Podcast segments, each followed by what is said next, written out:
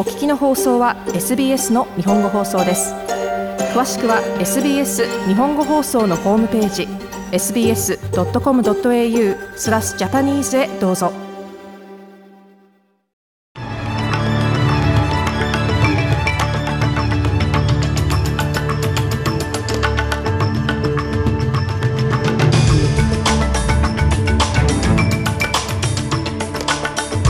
6月28日火曜日午後のニュースをシドニーから大場美がお届けしますロシア軍によるウクライナショッピングセンターへの攻撃について世界の首脳らは非難の声を上げています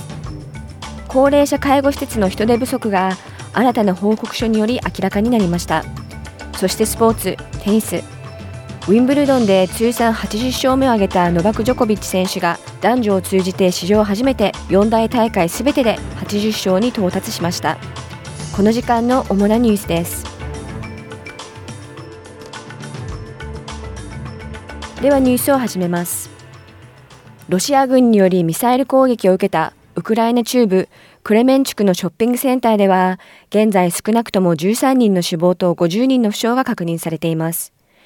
ウクライナのボルディミル・ゼレンスキー大統領は、ロシアはテロ国家として扱われるべきだと非難し、ロシアに対してより厳しい措置を取るよう訴えました。今朝、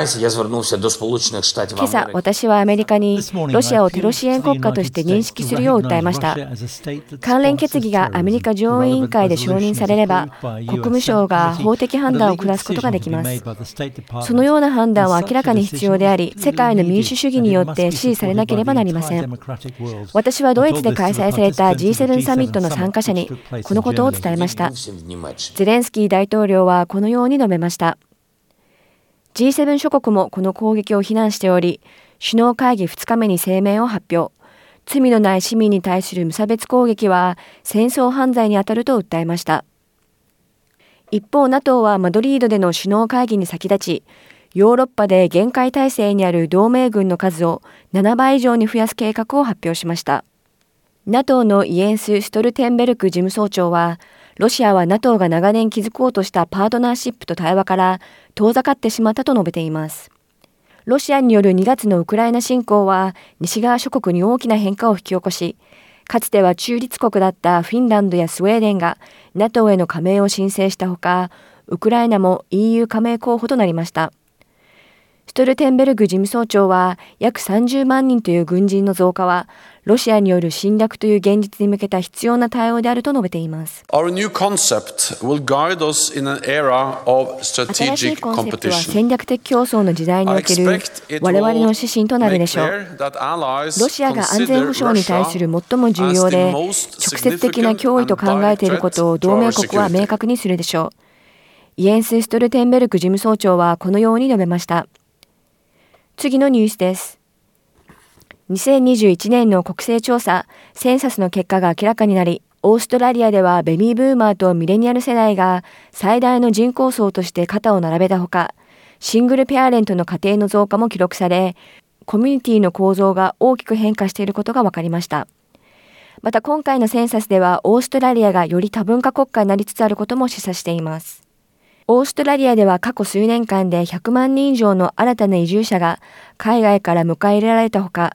家庭で最も広く話されている英語以外の言語は中国語のマンダリン、またオーストラリア人のほぼ半数にあたる48.2%が海外で生まれた両親を持つという結果も明らかになりました。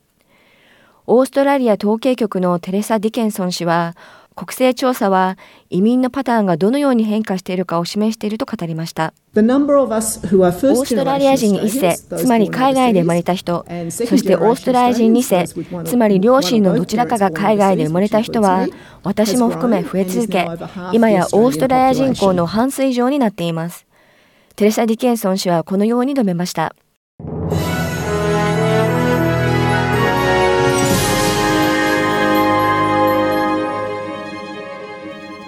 入手を続けます。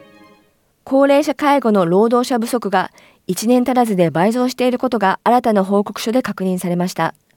オーストラリア経済開発委員会 CEDA が発表した報告書によると、人手不足が従来の1万7000人から3万5000人に急増しており、人手不足が深刻化していることが明らかになりました。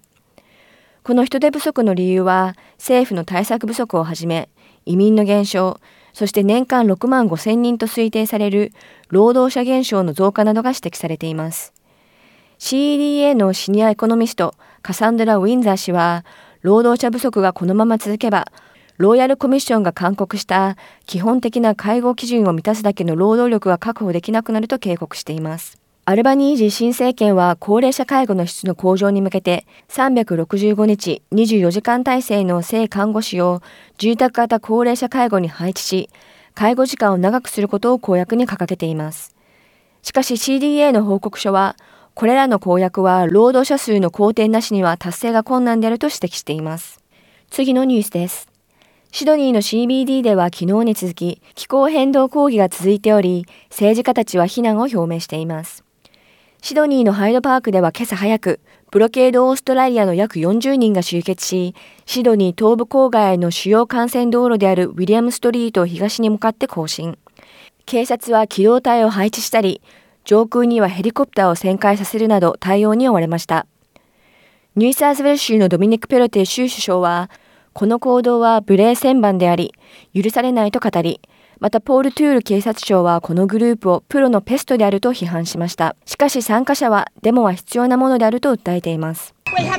動起こすに残された時間はわずかです。科学は非常に明確です。私たちは他のあらゆる方法を試しました。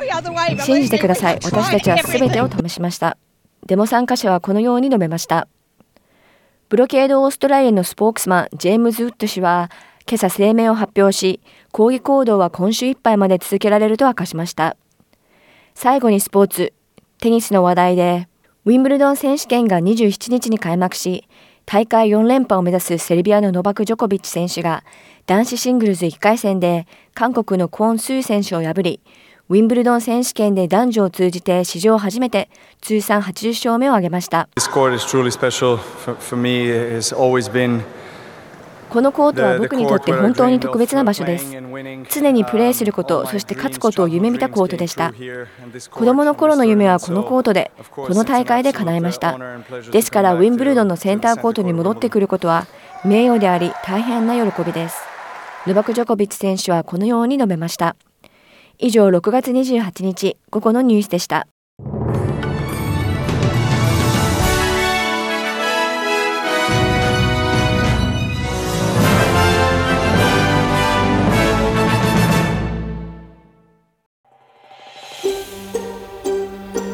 もっとストーリーをお聞きになりたい方は iTunes や Google ポッドキャスト Spotify などでお楽しみいただけます。